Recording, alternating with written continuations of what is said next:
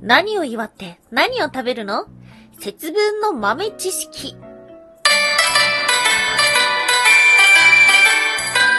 タンは妖怪について知りたい。はい、空飛ぶワンタンです。ワンタンは妖怪について知りたいということで、この番組は普段キャラクター業界で働いているワンタンが、日本におけるめちゃくちゃ面白いキャラクター妖怪についてサクサクっと紹介している番組です。この番組のスポンサーはともさわさん、歴史とか世界遺産とかを語るラジオなど放送されています。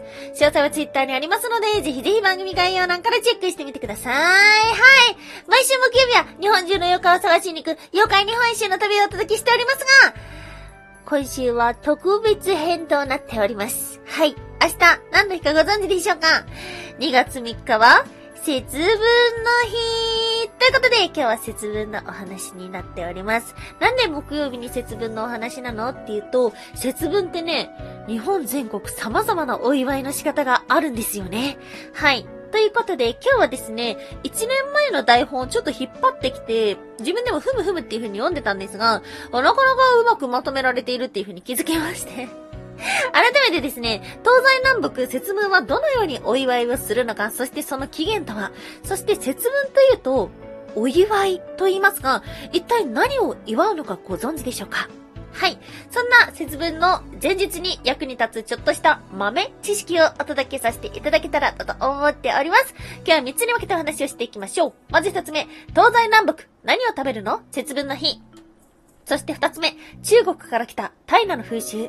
最後三つ目、節分の後は何が来るの？はい、ということで、まず一つ目、東西南北、何を食べるの？節分の日。はい。節分といえば何を食べますか？実は地域によっては様々なんですよね。はい、えー、上の方から行きましょう。北海道や東北地方、また一部の九州地方では落花生を食べるそうです。雪の多い北海道や東北地方では、雪の中に巻いても拾いやすい落花生になった。っていうことだったりとか、カロリーの高い落花生が選ばれたというような理由があります。うん。わざわざカロリーの高い食べ物を選んだっていうのは、まあ、お祝い事だからなんでしょうね。はい。そしてですね、まあ、東西の方では落花生ではなく大豆ですね。豆が、えっと、芽が出ないように、いった豆を食べるのが一般的なのではないでしょうか。そして、島根県、長野県。こちらは、節分そば、あるみたいです。知ってますか？うん。でさ、これもね、やっぱ思ったんですよ。なんで島根と長野なんだろうっていう風に思ったら、これもまた京都からの距離で決まってるのかなどうなんだろう都行事だったのかもしれません。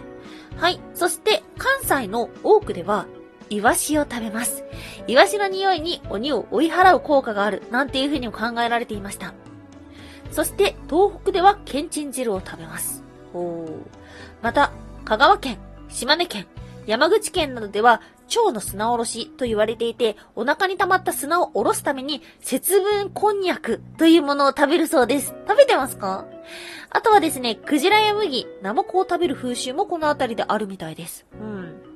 ね、ワンタンはね、このね、イワシっていうのもまああったかもしれないけども、まあ関西出身のワンタンさんは思ったわけですよ。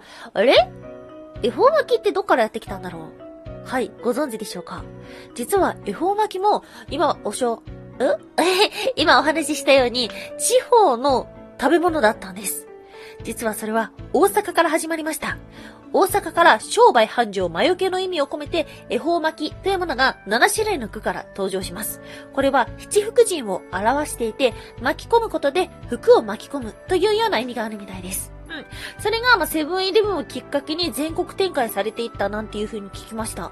だからね、今日ワンタンちょうど会社で、あのー、恵方巻きってそういえば関西だけだったらしいですね、みたいなのを聞いたら、あ、子供の時なかったっていう話を聞いて、ワンタンはもうずっと当たり前のようにあったような気がするんですけど、ちょっと記憶が定かではないんですが、そう、恵方巻きが、あのー、関西、まあ、大阪特有のものっていうのはですね、去年初めて知りました。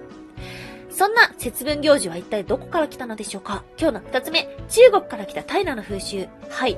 ということで、節分行事っていうのはですね、今では、まあ、ほぼ日本でしかやってないみたいなんですけども、もともとは、えー、奈良時代に中国から伝わった平という風習がモデルになったと考えられています。薬液や疫病を払うためのものであって、平の、えー、行事の一つの中に鬼を追い払う行事が大晦日にありました。黄金の4つの目の仮面をかぶって、朱色の、え服を身につけて、そして、盾やナタを持ってました。怖っ。はい。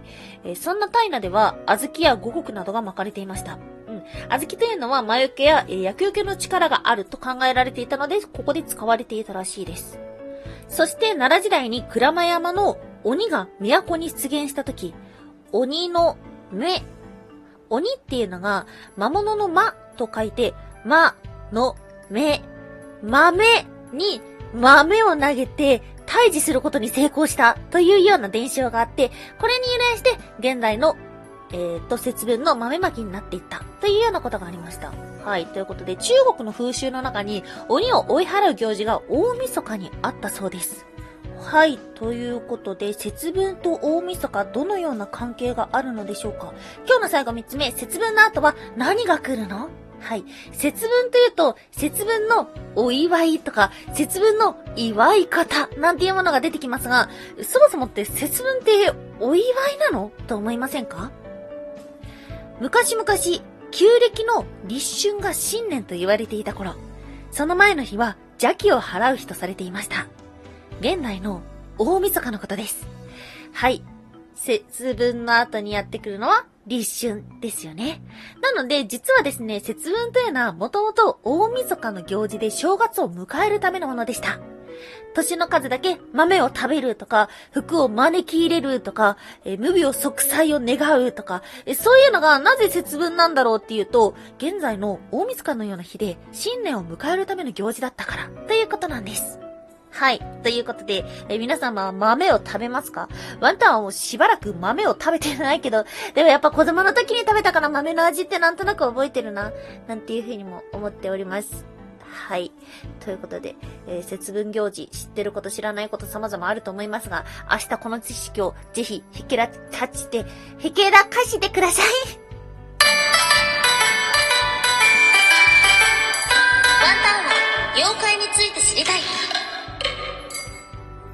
おやすみもいもい。